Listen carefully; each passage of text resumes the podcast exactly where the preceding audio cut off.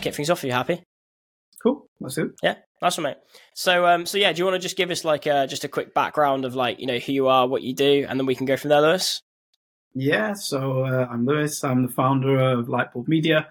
We are a creative performance agency. We're based over in Manchester. Uh, been going since around 2018. Uh, we basically help brands and people scale online through social media, uh, content, copywriting, and paid advertising. Um, our business has been 100% through inbound leads uh, since 2018, uh, mainly just from me being a bit of a knob on LinkedIn. Uh, but it's working well, so I'm not going to complain. I'm not going to change it. Yeah, tr- tried and trusted method. Um, that's awesome, mate. How come you got into into this field then?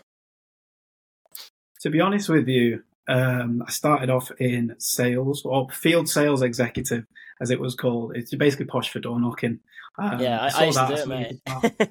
yeah, I saw that you could start at 11 a.m. So I was like, oh, that sounds good. But then mm. I didn't realize you'd be working till 7 p.m. And it was basically walking around the streets of Salford in the rain, getting told to fuck off on council estates 99 times a day.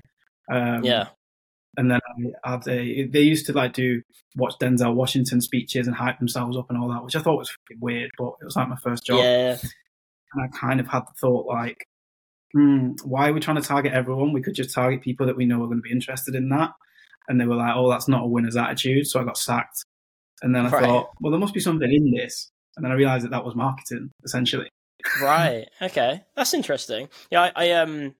I've done that before, but my um one of my mates, he actually I think I've told the story before, but he actually um did like the charity ones that you can do that are usually in the yeah, news yeah, for like yeah, being scams. and um oh mate, there's a he told me about this guy, so they were selling like um they were doing like a cancer charity, and they used to do everything you're saying, you know, motivational videos, you know, that kind of stuff. Um, but he, uh, the guy was um, was bald, right? Like by by by choice, um, and he was he was he was demoing like doing the training. He was like, "Hi guys, this is how you do a door to door call." So he knocked on someone's door. He's speaking to this uh, this little old lady, and uh, you know, going through the pitch, and and he he's, he's like at the point of the pitch where he's like, yeah, yeah. So basically, and he's wearing this little beanie hat because it's the winter, and he goes, yeah. So basically, um, takes the beanie hat off, and he goes, yeah. Obviously, a lot of people have like leukemia and cancer and stuff, so it's very hard. Yeah, and you do it every call. So I know exactly what you're talking about, but um, but yeah, cool. Oh, nice one. So just just sort of like kick things off. Then writing. Mm obviously a very, very yeah. broad topic, and you know there's lots of copywriters and mar- marketers out there, especially on LinkedIn as well. Um, it can be quite hard to know where to start. Like w- when I started on my LinkedIn personal branding uh, journey, like two and a half years ago, that was the the main blocker for me. I was like, LinkedIn's a bit of a weird platform, isn't it? In the sense that it's it's not like Twitter or or you know Instagram or whatever. It's it's a professional platform where your boss might be looking at your mm-hmm. content. Um, you know, your clients are on there. People are always scared of losing their clients. So, where if, if I've never done it before, people who've listened to this have never written a post ever, where would yeah. you recommend they start, and then what sort of journey should they go on? I think the best thing to do is actually start reading more because a lot of people, when we speak to them, they struggle with actually inspiration. First mm. of all, they think, what on earth do I write about? And then usually the second step is, why is anyone going to care? So actually, what you can write about, it doesn't really matter. I would say if you are scared of like putting it public, writing's a muscle. It gets better the more you practice it. So even if you are literally just making a post that you keep in your notes just to get familiar with writing, whenever you're in a state like that and you think, ah, that's annoyed me today, I'm going to write something about that. That's not, it doesn't mm. even have to be relevant to your industry just get comfortable with writing consistently daily, at least something every single day. Because then what you'll do is once you write it, you'll go back to it a couple of days later and then you'll kind of subconsciously learn to edit and go, actually, that word could be better or that could be shorter yeah. or this could be longer. So actually it's getting comfortable and just getting getting that practice done. It's kind of like training before a boxing match. You do all the, the hard work before you get in the ring. Um, mm. and it makes it makes the fight a hell of a lot easier. Sure. So I would say do that. I would say read more, um, I would say practice without making that public um, as your first steps. And then from an actual writing perspective, if you're still not ready to actually post something publicly, start with commenting on other people's stuff as well, because then mm. their posts will basically they've dealt with the idea. You're just giving your two cents on the idea, and it's that's that's the bit that can get you comfortable with writing online without putting yourself out there and going, ah, these are my thoughts. Actually, I'm just replying to your thoughts, so it's not as right. as much pressure. We found people find that quite quite comfortable. So they'd be the kind yeah. of three steps. Okay, awesome. Yeah, I, I, like that. You know, starting with with comments. Um, so like with there's all these rules of LinkedIn, right? So it'd be great if you could like give some clarity on this because you know some people say post every day, some people post Monday, Wednesday, Friday, some people do like one post and just do comments, and then there's obviously like you know the type of content, you know, like posting selfies, not posting selfies, that kind of stuff. So like where do you sit on that then? Like is there a rule? Is there something that works all the time, or is it just more more about you know focusing on the quality of content? What works is good content ultimately, um, and for me, copy is the base and the framework of that. But what a lot of people can't give up is the dopamine, which is why the kind of selfie thing kind of got into popularity because mm. there are a lot more people that will kind of like how you look potentially, which will give you that validation. Yeah. But the people who like how you look spend a lot less money than the people who like what you say. So for me, I always say to people, test your copy completely raw, ship it raw with no fancy fandangled carousels or selfies or anything like that, and actually figure out what a really good hook is. And if you start seeing really good uh, views uh, on your post, that usually means that, that, your hook's quite good. If you start seeing some engagement on there, okay, well, I'm I'm sparking conversation, I'm tackling the right topics here. Um, so I would always test that first um, and just try and ditch that dopamine to figure out what your audience actually wants. As far as yeah. frequency, I think you can do more frequency in the early days simply because quantity probably does matter there because you need to actually figure out what works. And the only way it, mm. it's no use doing a split test if you're only putting out one post, one post a week. Actually, put out five posts a week, and then if you know two of those really banged, do five of those the next week, and then see from a granular level was it the hook, was it the call to action, was it the meat, what was the theme, what was the content pillar. So mm. in the early days, put out as much as you can just to get as much information and data back. And then as you kind of build your audience, build your credibility, you can get that volume down a little bit because eventually your name should become the hook rather than the content itself because people know you always post good stuff. So yeah, you have to go quantity in the early stages and then uh, focus purely on quality once it becomes more strategic later down the line after you've kind of made an impression and built a, a relevant audience. Right. Okay. So so with, with the the quantity then, just just to just sort of further understand this. So is there like a minimum that you need to be posting on LinkedIn a week to like keep things going? Um, like say I don't know, say for example, you've been doing it for like a year, you've you've got an established brand. Um, it, do you still need to like be doing at least two a week, or you know, could you take a week off and just do comments? Like, how, how does it sort of work? Yeah, for me personally, putting posts out, I don't think you should be realistically doing any less than three a week to be honest with you. Okay. Um, if you do, but if you do do less, or you can't think of anything to say, or whatever it may be, you need to then offset that with the increase in the amount of engagement and the comments that you're doing. Essentially, you have to put the hard yards in either way. If you've got something to say, great, bang it out there. Mm. If you aren't, then drop another twenty or fifty comments that day, just because you still need that exposure. Um, and if you know where your audience lives, and someone else is taking the creative element out of it and they're making the post and you're giving your two cents that show that you know what you're talking about.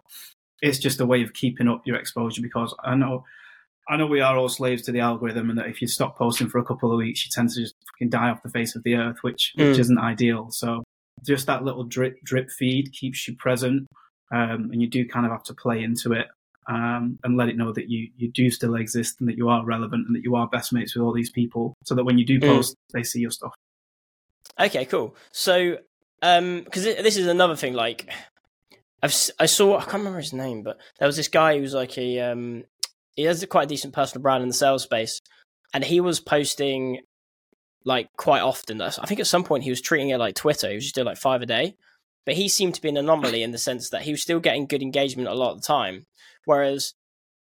Uh, you know, especially like the algorithm changes like the last six, seven months. Um, mm-hmm if you post if you post like more than once a day, the second post seems to do awfully, and then sometimes I don't know. This is just what I found, but if I was to like, I don't know, it's this is why I want clarity on it. To be honest, I'm being being selfish, you know, um, on on this podcast, but it's it like if you post too often, if you did like four posts a day, are, are your is your engagement just going to tank then? Like, is it better to just like um have that breathing space between posts um in terms of like how the algorithm works?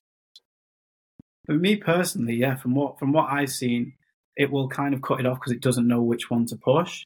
But I would just say, as common sense, really, I don't think anyone's fucking interested enough to post about five things every single day. Yeah. There, there is nothing happening that people need to know about five times a day from you. I'm sorry, but there's not.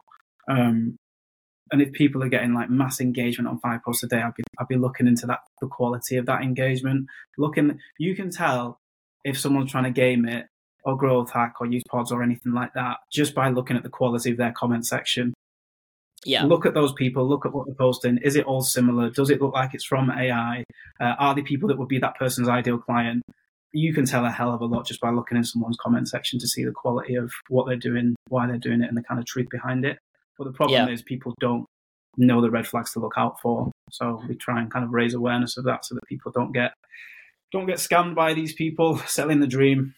Yeah, well, we'll get onto engagement pods in a bit because uh, I definitely want to cover that. But um, so just just going back to like actual writing and the, like um, I know you've talked about before, like you know, writing as you speak, you know, using humor, etc. Mm-hmm. Um, could you talk a little bit about like you know the actual technical execution of it, like maybe some some actionable tips that people can actually use if they're just starting out, and then you know anything around like the psychology of, of it as well.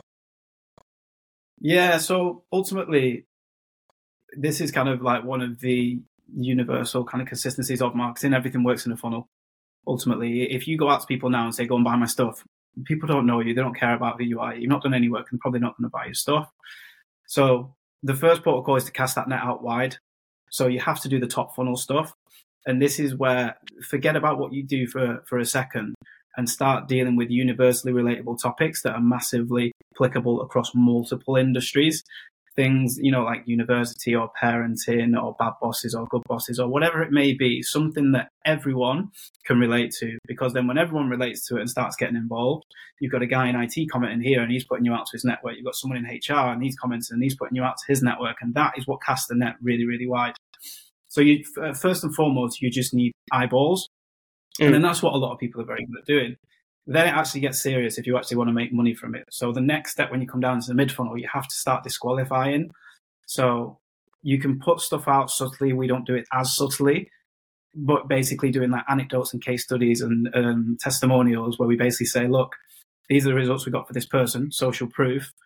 This is why we got the results because they weren't a dick. They didn't ask stupid questions, blah blah blah. Yeah. So anyone that's looking at that thinking, yeah, oh, I am a dick. I might, I might be a late payer, uh, or I was going to try and do X, Y, Z it repels those whilst also showing the people that we do want that we're really, very good at what we do. So that's where you build the credibility in the mid stages. So you've got your eyeballs, then you disqualify and make sure you've got the right eyeballs.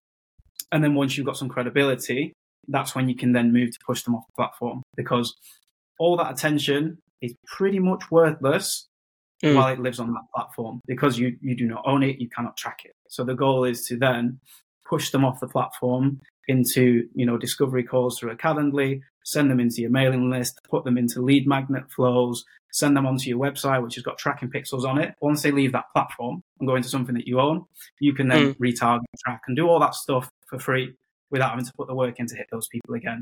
And you can also monitor the level of intent that they have.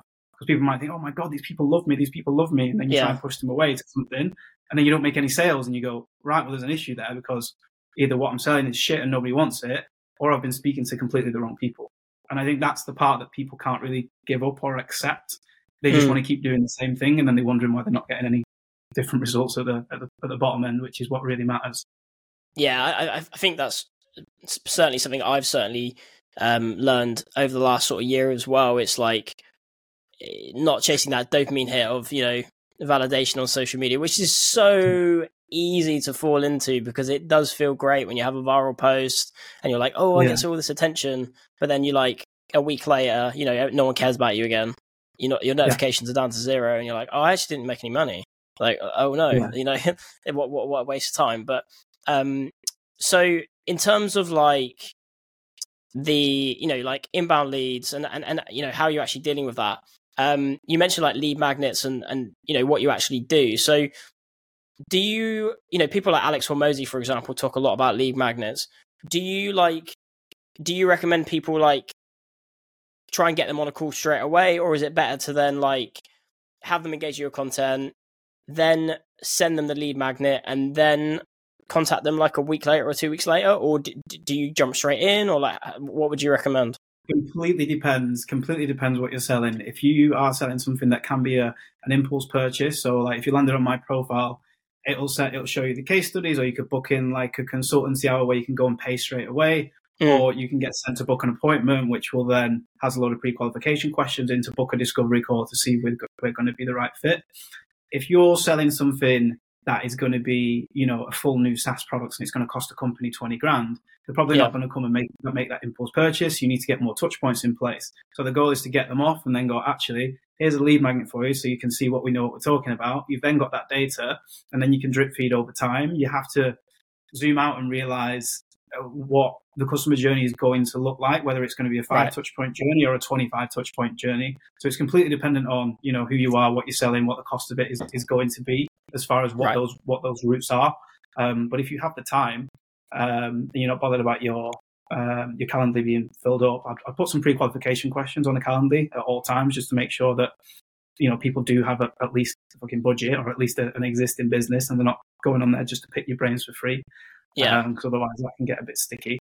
But yeah, just just look at what what it is that you're offering how long that journey is going to be, and then what that kind of route is. But yeah, the ultimate goal is to get them off platforms somehow.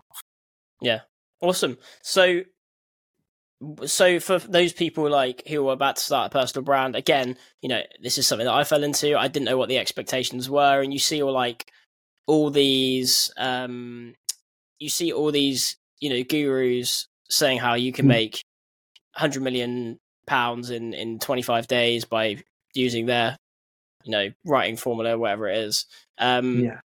What can be?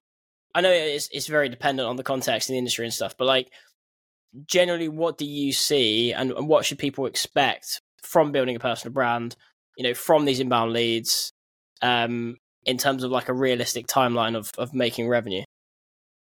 Yeah, so I think yeah, the time the realistic timelines is I would say don't expect anything in the first three months, particularly if you're coming from a standing start um, or particularly if you have kind of gone down the wrong path too early and built an audience of people that when you're saying, oh, no one's bought from me, but I've got 50k people, well, you've got the wrong audience then.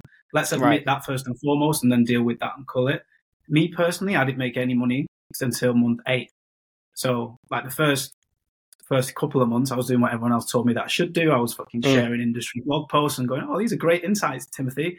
And then I thought, what am I doing here? And then by like month three to six, I'd started actually going, right, fuck it. If it works, it works. If it doesn't, it doesn't. I'm at least going to write like I speak and have some fun on here. Started tracking the proper metrics, trying to get people off and just treating it like paid advertising and things like that. Got more strategic and then landed a deal in month eight. And that was all I needed to be like, okay, shit, we're off to the races here. But ultimately, months one to three, you're basically testing uh, you're testing your content pillars, you're testing the quality of your existing audience, you're connecting with people, you're kind of building that authority and testing what works for what people. And then from months three to six, that's where you can start streamlining, doubling down on what works, uh, getting in front of the right people, starting putting out, you know, social proof testimonials, building that authority within the space. And then you can hopefully start closing them from kind of within that six month onward period. Um, but again, like I say, depend, depends what you sell. Um, yeah. If they are big outlays, you might not get anything for nine months, but for the most for most of the people that I've spoken to, it, it's like a hockey stick growth. It's like slow, slow, slow, slow, a couple, and then that's why we've never had to advertise or anything like that because mm. from that month nine period, every single year has just been incrementally more and more and more. So it takes you out of the feast and famine cycle because it's just self fulfilling. Some people have been watching for four months, some people have been watching for four years. And the annoying thing is that you don't really know when they're going to come, but you just know they're going to come because you've done the work and that content's out and it's, you know, still being engaged with and shared and, and things like that. Yeah, so there's there's two things actually. Um, based on what you just said, that I want to ask as well. Um, it's so the ratio of c- content type because you mentioned mm-hmm. pillars there, right? So, so what I've seen from most personal branding people I follow is, um, you know, you've basically got like three types of content. Um, you you might have more that you you use, which would be great to understand as well. But you know, typically it's like you know, personal posts, entertainment, and value add. Um, so how do you balance the ratios of those? Like, is there a particular structure? Should you have, you know, um, you know, because some people just post testimonials, some people mm. just post personal stuff which isn't selling their product. Um, how do you find that that balance, and is there like a formula for it? So, depending on how often the volume of the posting is, if let's say if you're doing five posts a week, we probably do a three-one-one, three top funnel, mass market, get some eyeballs, pull them back in, get them looking at the profile. One mid funnel, look how amazing we are. Here are some hard data results because that's a beautiful thing as well. Everyone talks an amazing game online. Very less than 5% of people will actually ever show hard data, and you should always mm. quiz them on hard data.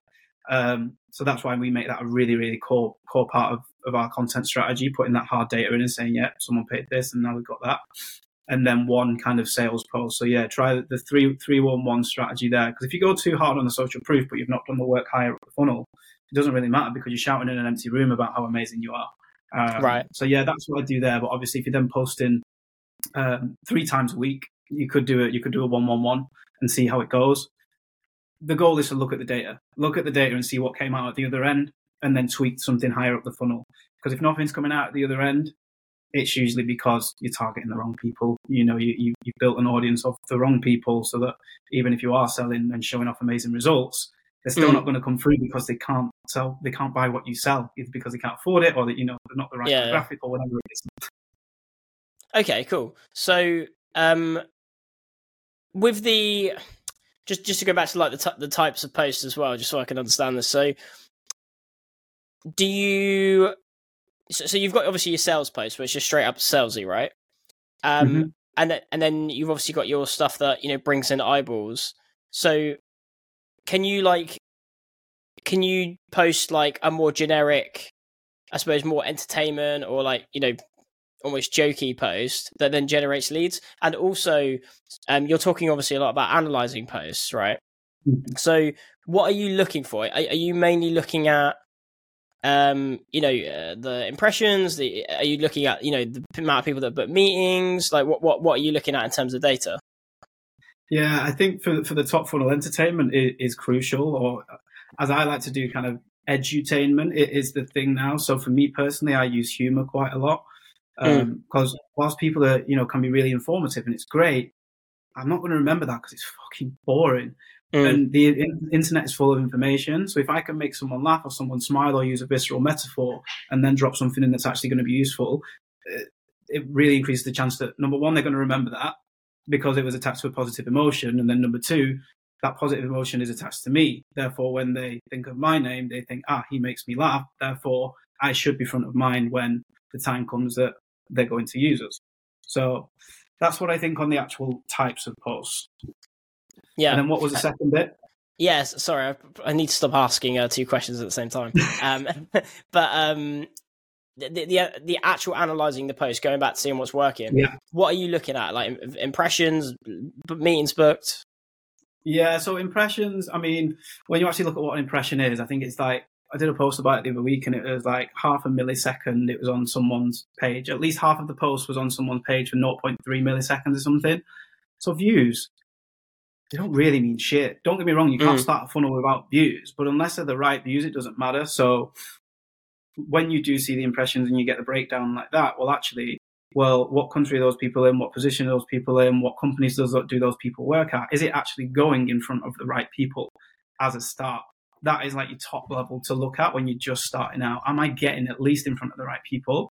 But for me, it's all about the intent as well. So when the people are engaging on it, what kind of comments are they leaving? That's why if someone leaves like an AI bot comment on one of mine, I'll just block them straight away because right. I don't want the incremental pullover from all the shit that they will have in their audience. Because if they're using it, it's likely they connect with other people that are using it. So I don't want them coming over and basically diluting the quality of, of my audience because I like to make money through content um, and I don't care about the dopamine. So making sure that you get rid of those as and when you see them to keep the relevance high. But then a little bit further down from that as well, when you do a, really good post, are you noticing your website visits go up? Are you noticing your profile visits go up? When you look at your profile visits, where are those people? Are they the right people? Is there anyone in there that you could go and send a connection to because they work at somewhere that you'd like to work and you want them to see your content more often?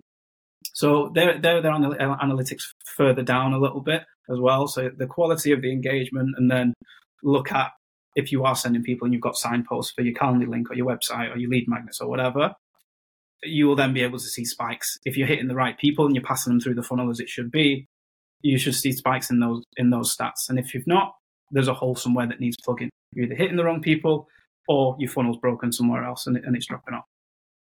And then in terms of like, you know, how you how people actually do this, especially people who've never like analyzed data before. Can it be as simple as I don't know, you at the end of the week you literally spend ten minutes, you have a spreadsheet, and you just have like, um, you know, I've definitely seen an increase in lead magnets or whatever. Or is there is there is there a deeper way, a more intelligent way to do it? Depends how much time you've got. I mean, LinkedIn analytics they're getting better. They're not where they need to be at the moment. As far as um, I mean, you'd have to do that manually, looking at your profile viewers and go like, who are these people? A lot of people have got premium now, so they can see all the people that look at look at their profile and see see if they're the right people. So you can do that manually. But yeah, if you wanted to sit down, I mean, if you're sending them to your website, for instance, you should have a Google Analytics pixel on there anyway. So you can then look at website visits and see if it spikes and go, actually, when did I post? Okay, the third, the eighth, and the twelfth. Okay, well, spike, spike, spike. Okay, this is working. I'm getting the right people going on. But then you look at it and you go, right, well, I've got 500% more people going to the site, why have I got 0% more conversions? Is mm. there an issue on my site? Are those the right people? So you can dig into the data. You can spend all day um, digging into the data if, if you wanted to. But if you're just starting out, don't drive yourself mad. Ultimately, you just need to make sure that you're getting that traffic off site because it, it then means at least you're writing engaging posts. Whether they're to yeah. the right people or not, that's the next step. But can I hook in an audience and make them take an action and send traffic elsewhere? That's goal number one. So just break it down into micro goals. Don't try and be the complete package of my funnel's amazing and I do that and I do that and it all works. It's yeah, because you're gonna you're just gonna quit after three months because you're gonna drive yourself nuts. Yeah. Okay. Awesome. And um, another thing I wanted to ask you as well, just like uh, there's there's this like percentage rule that is chucked around in marketing, which is like the 95 5 rule, which is like, for those who don't know, you know, 95% of your market today are not looking to buy. So only 5% are. So is that, is that true? How, how does that sort of work?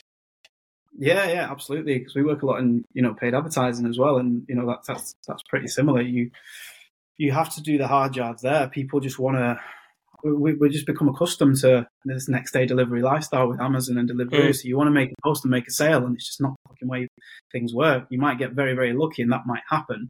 But ultimately, you have to be putting the hard yards in. I, I always say the sales problem you've got now is a marketing problem that you had six months ago, but you didn't address. If you haven't got anything, this is why I love inbound because if stuff does go quiet, you have six, 12 months of residual doing the work there where you've built the reputation and you push people further down. And you should be front of mind. Front of mind is key because competition is not going to go down. Competition is going to keep going up. So if you're not present and you're not front of mind, people are going to go, "Oh, I, I really need that thing now," but oh, I can't remember who that guy's name was because you know it wasn't impactful or your content wasn't good. So just go to Google and Google it, and then whoever has the best SEO or best ads, they'll probably just choose them. Whereas what you want to become is unquestionably the first choice that people think of when they do need you. And not even then, when they see a friend that's going, does anyone know an XYZ? You know, a graphic designer or someone that does paid ads or whatever. You then have a team of unofficial BDMs going, all they ever see is these guys' sick results. This mm. is my friend. I want my friends to do well, so I'm going to tag this person in. So it's not just them you're waiting for. You're basically empowering them to do your sales for you as well. Yeah. So you need to be constantly present. You can't just come to it like, you know, Oliver Twist when you're ready and go, please, can I have some sales and do five posts and go, oh, it's not working. This stuff doesn't work. No, yeah. you just haven't been bothered to put in the fucking work that needs to be done. Yeah. Okay, cool. So for those then, like, say for example, someone's just set up a business, they just set up a brand new LinkedIn profile. What's like I know the first three or four things that they need to do to get to get them going? Like what sort of basic tips could you give them? First protocol is optimize the profile straight away because that acts as your mini landing page. That's kind of the funnel that's going to send them off platform because your content is going to get grab curiosity, but ultimately when they get to this page, you need to make sure nice clear profile picture, good headline that basically describes what you do and who you do it for, maybe with a bit of social proof in there. Nice banner again that, that calls it out and maybe drop some social proof in there. You can now have a custom link on there as well. So you can send people to a Linktree, you can send people to a Calendly, whatever it may be. Make sure you're making the most of your featured posts as well. So on ours, we've got like, you know, case studies, results. This is how you work with us. You can just book a consultancy call straight away and, you, you know, jump on like that. So have those signposts ready made. And then on your about section, this is a big one. People talk about themselves on their about section. And whilst that's technically what LinkedIn tell you it's for, when I'm landing on there as a client, I don't give I don't give a fuck where you went to school. I, I, I don't really care that you know you like long walks on the beach. I'm on there looking for a solution to my problems. You've got to lead customer centric and say, right, if you've landed here, you're probably struggling with bam, bam, bam. You've probably tried A, B, C, but it's not giving you X, Y, Z. That's what all our clients come to us for. We've done this, blah, blah, blah. And then you go into your social proof there. You treat that as a mini landing page. And then you leave your call to action at the bottom as well and tell them what people want. That's the first protocol because that should be where you're pulling traffic back into before you send them elsewhere. Um, and then on the other side of things is is common sense really, but connect with people that you want to work with.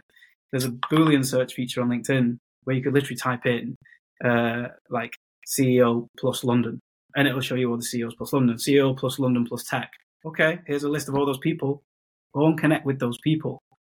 And I've found I don't know if this will change, and I don't like the word hack, but ultimately just the basic ways of how algorithms work is if I'm going to post something for financial directors in um, tech, I'm going to create that post. But before I do it, I'm going to go and connect with 20 of those people because when mm. they accept the connection request, I post it.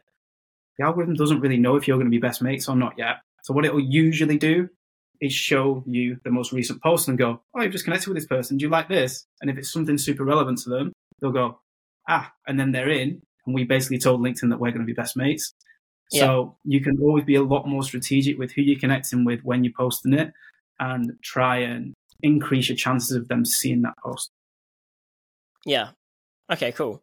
So if you've like say people are listening who they've got big accounts, so they've got I don't know twenty thousand plus followers, but they're not mm-hmm. generating mm-hmm. income. What have they potentially what mistakes have they potentially made and what can they do to sort of like i suppose turn the tide? Two things. Either your offer what, what you're offering or, or that journey or that funnel that, that bottom part of the funnel that conversion is not strong enough. So you're not signposting often enough. You're not showing your case studies and results. Where you're sending them you know your website might be a little bit trash and isn't closing people very good. That one's easier to fix. You know you can really really nail that down mm. uh, and get that to a fine art and, and measure the difference that you have there. The other one is that you built an audience of the wrong people. And I know that's shit to hear because you like all that dopamine and you like telling people you've built a community of people. It's not a community, it's an audience. People don't know the difference. Um, yeah, you, you're speaking to the wrong people. You can have an amazing offer ready, good to go, bags of social proof, shit hot website, all these signposts going into it. But if you're talking to the wrong people, it doesn't matter when people say, "Oh, you know, more followers and more views means more opportunities," I know that that person does not fundamentally understand how marketing works. The the quality of that audience matters. You know, you are not going to go to Old Trafford, walk out on the pitch, and go, oh, "I'm getting seventy thousand views here," and then start trying trying to sell Man City shirts. See how you get on. Yeah, you know, the views don't fucking matter if it isn't the right audience. Uh, but you know, people don't like it when you say that because it takes away from the fact that they convince themselves that they've built a community, and and that's cool if that's what you want to do, and, and dopamine's what you're there for. But ultimately, I think they convince themselves that they don't actually want to make sales, but actually they do. But they're not willing to go through and basically admit they were wrong, start calling those people, and and start fresh because that hurts the ego. Um, so I can I can understand why people do it, but it ain't my problem. You know, you can you can tell people these things all the time. Whether they want to do it is up to them. But we've got all the results to show that it works. Yeah, so the removing connection thing is, is really interesting to me. So, um, because because obviously, look, you you know, you, you can have twenty thousand followers on LinkedIn. Your content, you don't get a minimum twenty thousand impressions every single post. You know what I mean? Like, it, I think that's how a lot of people think it works. It's certainly how I thought it worked.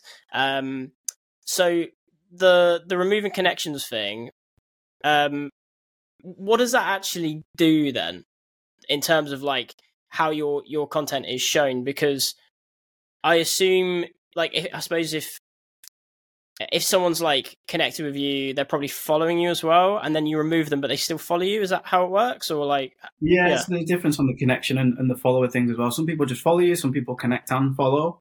What I tend to prefer to do is use the block button. It sounds harsh, but actually, all I'm bothered about is efficiency. So, if someone's coming in and leaving some AI trash comment, I know that they're probably going to be leaving that on other people's pages or they're connected with other people, or if this person, you know, just simply isn't in my target audience, there is no value to me of keeping that there or keeping that person in the network because it doesn't benefit me, which sounds selfish, but it's actually just efficiency. And if I leave that there, my post is then going out to their network, which is probably full of other people that will do exactly the same thing and they'll just be low value, aren't in my mm. Like, and they're going to start following me, and then they're going to start leaving trash comments, and it puts out to their individual respective networks, and it becomes incrementally harder to stop and you get more and more and more irrelevant and your posts whilst going to more people go to less and less and less of the right people because it's all these people leaving AI trash comments and to the algorithm. It just goes ah show it to more people like that and then people go oh I'm getting more views and more followers but there's no business and I go yeah you need to start calling people out um, it does sound harsh but from a revenue per follower ratio if you are measuring that which you should be if you want to make money from your content it's the most important thing you can do is keep that relevance as high as possible. So, question for you on that one then, because eh? again, it depends, I suppose, how extreme and how far you want to take this. But say you've got like I don't know, twenty mates who who you connected with and follow uh, follow you on LinkedIn. They engage with posts a lot, but they're they're they're like so outside of your target market. They're plumbers, right? Yeah, something mm-hmm. like that. Uh, would would you like? Would you still recommend you like re- block them, remove them as well, or like, it, uh, yeah, how how far do you take that? Depends, to be honest with you, because you've just got to think not just about the person, but the person's network, because that's what's going to happen when they engage. Yeah. So whilst they might be plumbers, they might be connected to people who are family friends that have got this in CEO over here of this tech company. So actually, you've got to think about the quality of, of, of, their network as well, and you can, you know, stalk that if you want. You know, if you go to someone's page, um, you can very very quickly see kind of the comments that they're leaving and things like that, and the other people that they're engaging with. So it depends how brutal you want to be. For me, yeah, I don't really believe people that say they're on there to make friends because maybe it's just me being a cynic. Everyone's on there to make money because if you if if you didn't really want to do that, go and fucking buy a diary and write in a diary. Why are you telling people this stuff? It's because you want to cause an action, you want to get something out of it, whether that is dopamine or whether that is money. You need to be honest with yourself about what you want. So if I saw that it was hurting the relevance, yeah, I'd have no problem doing that because it's a business tool for me. Whilst it is a hmm. social mm. media network, it's a business tool. So depends what your goals are. And just again to to further understand how this actually works. So, um, is there like is there like a limit of like when LinkedIn stops chucking your content out because you're saying obviously it, it, if you've got the wrong people, so you could have like you know fifty percent of your audience is is great, relevant, and then fifty percent isn't. The fifty percent that isn't engages a lot more than the fifty the actual target audience. And say these guys, you know, or they or, um, or girls, they they jump on, they engage with your post. It's been checked out to the wrong people it, does LinkedIn then be like? Is there like a stopping point, and then it, and then it's getting diluted um, because it's going out to the, all the wrong people, and then there's like a sort of cut off point where it stops giving you impressions, and it hasn't given it a chance to go out to the right people. No, there won't, be a cut off point for, there, won't, there won't be a cut off point for impressions like that. And the thing, the thing is, it's you lose control because you don't know what percentage of your audience LinkedIn's going to show it to in that first hour, which is basically what decides how well it's going to go. But ultimately, right. what you're doing is you chuck it out in that first hour, all these shit comments come on, they bring other shit people on. the weight of that engagement tells LinkedIn, ah, send next time they post, send it to these people because they engaged on it last time. So what you're then doing is they're bringing in more people. Your follower rate is going up, which reduces the chance that actually LinkedIn might pick that 5% that might actually be able to buy from you. And actually, you're just going to increase your chance to send it to more people like that, which is why some people grow audiences, but revenue remains flat. I see. So, um, so yeah, so so you put you stick a post out, loads of irrelevant people comment and engage, which is lovely for your dopamine, but not actually anything yeah. for your business. LinkedIn then yeah. doesn't show it to the right people and shows it more to the wrong people. Your engagement goes up, which you think is a good post. Um, yeah. When you know actually these people are never ever going to buy, and then when you do your outreach, you know you could be getting, I suppose, I suppose you could be getting like really good engagement for like weeks or months on end with the wrong people, but you think it's doing well, and then you're reaching out to people and you're not getting the benefits of a strong personal brand because these people have just never seen you. Is yeah. that is that is that yeah. what it does? Yeah, exactly. People do that. They'll build the audience and then think, right, I need to monetize this community, and then they'll create a product or something like that. They'll launch it and go, oh, I made zero sales of that product because your audience is wrong. Like mm. you hmm. should have tested that before and sent people to make sure that you're actually speaking to the right people. Because you know, even if the right audience was engaging on it, doesn't necessarily mean they're a buyer. You have to put them through the disqualification process. That's a whole other kettle of fish. Even if you've got the right audience, you still need to work hard to to push them through and make sure the offer's right, the positioning's right, your signposting's right. Yeah. But yeah, if you if, if you're starting off on on the wrong foot, just the way algorithms work, incrementally, you're just making it more and more difficult for yourself. Um, and a lot of people get sucked into this and get sold the dream and you know, they're sat there and they're happy and they want to be an influencer and they're sat with the thousands of likes, but they're not making any money, which is usually when they start trying to shill something, which is usually, I'll teach you how I get this many likes. And then the pyramid scheme adds another brick. And then that's how it, yeah, the, the people, the people selling these things, they don't actually make their money from what they're selling you. They make their money from selling you the dream um, mm. of, of, that idea. So you just got to be very, very wary um, that you don't end up trapped into one of those pyramid schemes um, where the only way you can make money is to sell a course on basically the same way you got done over because you were naive. Yeah, yeah. so, um, so like, okay, so say um, you were in a job, you had a strong personal brand in that in job, you had ten thousand followers in that target market, and then you moved into a completely different market, saying, I don't know, saying it, selling a SaaS solution, right? Yeah. Would you then recommend that you one of the first things you do is is start removing those people because you, you, they no longer serve your purpose because otherwise you're you're in your new job where you're selling completely different product to a completely different type of person it just won't be as effective as, as your last job yeah if the goal in business if, if the goal is business then then yeah because ultimately what what will happen otherwise is you'll then post a SaaS thing and then your other audience it will go out to they won't engage with it and LinkedIn will go oh this this content's trash so it's not you're then going to have to work harder to get it in front of anybody. Um, so yeah, whilst it is probably going to be a bit of a manual effort and a bit of a faff, it's probably the best thing you can do to lay that foundation, have a you know fully clean base to go at. Yeah. Okay, that's really interesting. So you mentioned it earlier, and it's obviously like a bit of a topic at the moment. Um, the last sort of month or so, engagement pods. Mm. What's that all about? Yeah, people who weren't hugged enough as a kid, I reckon. Uh, someone someone put a beautiful comment on one of my posts the other day and was like, "It is basically an admittance that you actually don't have anything interesting to say," and I thought that was that was pretty beautiful.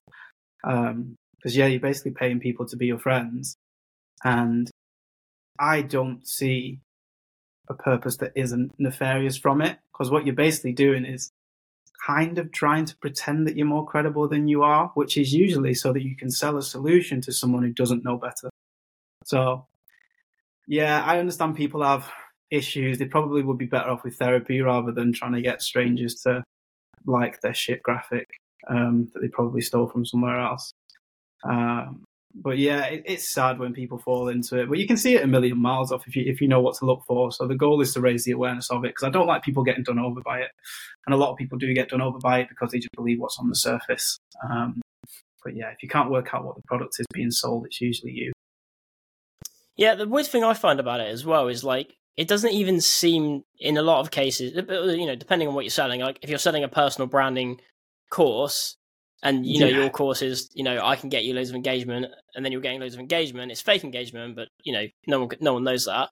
Then I suppose you know Yeah. that would help you. Um, but you don't.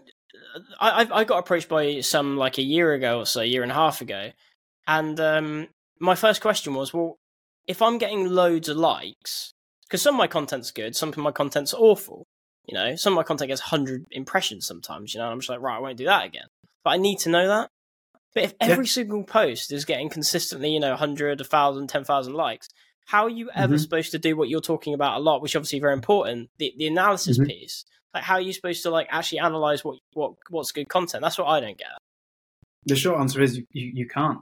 Ultimately, you will never figure out what works uh, and what doesn't work. You'll never actually improve the skills that you do need, like you know your copywriting or you know your visual and content creation and things like that. Because everything is just everything's going to get fifteen hundred likes and things and Mm. things like that. So it makes it very very difficult for you to improve as a person, for your content to improve, and then ultimately that dilution in audience just gets so big that you know, it, it becomes impossible to basically trim down. You make a rod for your own back.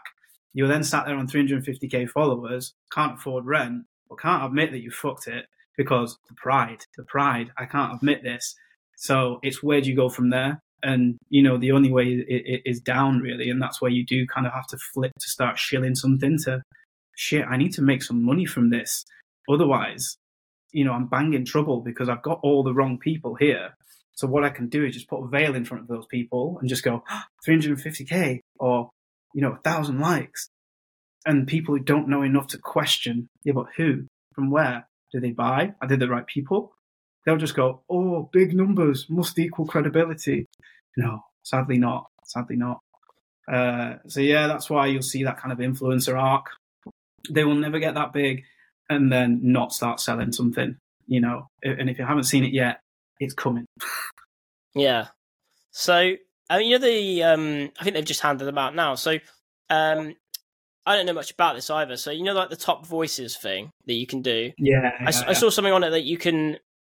I think there's two different category categories, but um, Mm. you can sort of game the system, right? So you can you can like go and comment on trending topics, put nonsense there, just absolutely non. It doesn't even have to be good content, and then they chuck you the badge.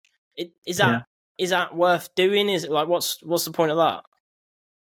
Me personally, no. I think it's another it's another dopamine play. People think it means authority. It's like remember the LinkedIn SSI score. Remember that when people thought that had any effect on um, how much money you could make from the platform. It's oh, I've been ranked at twenty four. Oh, I do still- remember that. Yeah, I remember Yeah. doing my own, and I was like, "Oh, my Mhm. my profile's worth ten thousand pounds or something stupid." Yeah, it's ridiculous. And then people think that has any relation to it. So I don't understand the purpose of it. I understand that people want the nice little badges so they can pretend to be more credible than they are. But ultimately, what you're doing is basically cre- creating content for another platform for free. Mm. amongst other people that are also contributing to this dross. So, like the quality of that. I mean, if you want your little badge and it makes you feel better, then that's cool. Um, and then there's obviously the other one, which I think is the more more legit one. Um, I think they combined. Well, speaking to Leah, Leah Turner, who knows a lot more about LinkedIn than I do, the other day, and I think there's been some like combination of the old like creators program and things like that, and the people that run the creator accelerators and things get you know a chance. So uh, yeah, it, was weird because it used to be like I think it was just like you know Bill Gates and Richard Branson's, and then I looked on yesterday and there was like 150 people, and I was like, oh shit, what's going on? Mm. Uh, but yeah, sadly I can't get one because I've been banned too many times. So You've been banned. the audience, yeah, yeah, yeah, I was, I was banned quite quite a bit in the early days. They told me I couldn't swear, and I disagreed a few times. Um, Right. And then yeah, one time I called someone a nonce, but who's being a nonce? Um, so yeah, I don't think they give any badges to people like me. Yeah, there's there certainly seems to be like a certain type of person that gets these kind of things as well. Because I follow some really good creators across you know different industries, and I'm just like, how's that person recognized as like a top voice, but that person isn't? Because that person steals their content and looks up to this person. So it's a weird one. But on, on swearing as well, again, that you know that's something that, that comes up a lot. Like, how far can you, you know, writing as you speak? You know, going back to that, Yeah. how far can you take that? well, I used to write I used to write exactly as I spoke, and evidently that was too far. Uh, mm. So you have to get a little bit more creative with the the metaphors and stuff that you're doing now. So you can't just drop your fucks and buggers and shits anymore. Or sometimes, yeah, they do they do get taken down. Um, I saw your post the other yeah, day, actually, the, the crap one. That was quite funny. Yeah, so exactly. So I would have gone the other the other way, and I would have done the shit method, but um, it probably would have got pulled. So you've got to be a little bit more careful now. It's weird, really, because we're a bunch of fucking grown adults um, on the internet, and if you know a word, which is just a word, really you know offends your sensibilities, then you probably need to go and see a doctor, um, or get some hobbies, or get laid. Uh, but this is the life we live, and at the moment, it's still run by your old your old boomers. Once they die or retire and stop paying LinkedIn all that wedge, you'll probably start seeing more people move over to towards a millennial point of view when they become the biggest revenue driver, um, ad revenue driver, and giving them what they want, and then eventually the uh, your Gen Zs, and it'll, it'll just pass through. I think in the minute at the minute they don't really know who they are. LinkedIn, they're trying to service your old school people, they're also trying to be like hip and cool and hit quotas, but it's not coming off great. They're releasing things like these AI articles um, that nobody wanted, nobody asked for, that don't help anybody. It's like, bro, just give me the ability to fucking pin things in my inbox. That's what people want. Let, let me let me pin comments on posts. That's what people want. We had it. You fucking got rid of it. Like they're just not very good at listening to to their audience. They're just a bit confused at the minute. But I don't want to say too much because I'll probably get banned again. Yeah, exactly. Yeah. um, yeah, I've always found it weird as well. Like, um, I've always found it strange, or like, because I, I, I, I've only been using LinkedIn for the last, you know, eight years, seven, seven, eight years, hmm. really. When I got into recruitment, before that, I just saw it as this like boring social media platform, really, that I was had no interest in going on. Um, yeah. And I, I always found it strange how, like, you know, when you're connecting with people, because my understanding is um, the connection limit used to be like basically unlimited and then they've they've mm. slowly like strangled it and strangled it over the years, and now it's down to what 100 a week. But um, I always find it strange that it's a networking event, a network, a networking platform that yeah. encourages you to only interact with people that you know. Uh, like yeah. I, I don't get that. No, it is very, it is very confusing to be honest with you. Um, I mean, to be fair, I know I'm a bit of a misanthrope, and I'm I'm not a big fan of people anyway. But I think do you really want to be connected to more than 30,000 people? Do you really know 30,000 people? Have you really got 30,000 ideal clients? Probably not if we're being realistic about it. Um, which is, I think, why they've made the developments to followers. You know, you don't have to, you can just follow, you don't have to, you know, connect and mm. follow. It just plays to that dopamine game that, you know, Instagram played until they realized that they've basically eviscerated the mental health of a generation and then started started having to uh, hide the like numbers and things because people were basically judging the quality of the content based on the amount of likes that it had, regardless yeah. of whether they were real. So yeah, it's a it's a whole different kettle of fish, and it is a poison in itself if you don't know how to how to use it, how to navigate it, what red flags to look out for, what's real, what's not. Um, so yeah, I just try my best to try and spread a little bit of truth where I can, which I know some people don't like, but don't care. um, last question, mate. Just just to finish on this, because like, obviously it's you know it's what everyone's talking about. Um, where do you see you know personal branding, social media, and copywriting going? Um, you know, with with AI, ChatGPT, everything that's that's, that's coming out, and we'll, you know we'll probably see exponential growth around this over the next year or two. Um, mm. where do you see like the, the next few years going? Yeah, I think you know, it's unavoidable that you're going to have to use it. It's just about how you use it. People are actually using it as a tool now and basically pulling it straight off and, and plugging it into things, um, which is not necessarily great. Number one, because the copy itself is trash and sounds like it was written in like a GCSE history exam with you. Therefore, let's elevate your dynamic. And it's like, it's not good yet. Don't get me wrong, in three, four years, it might be amazing. Um, Grok, the Twitter one, is much better, much funnier, got more personality.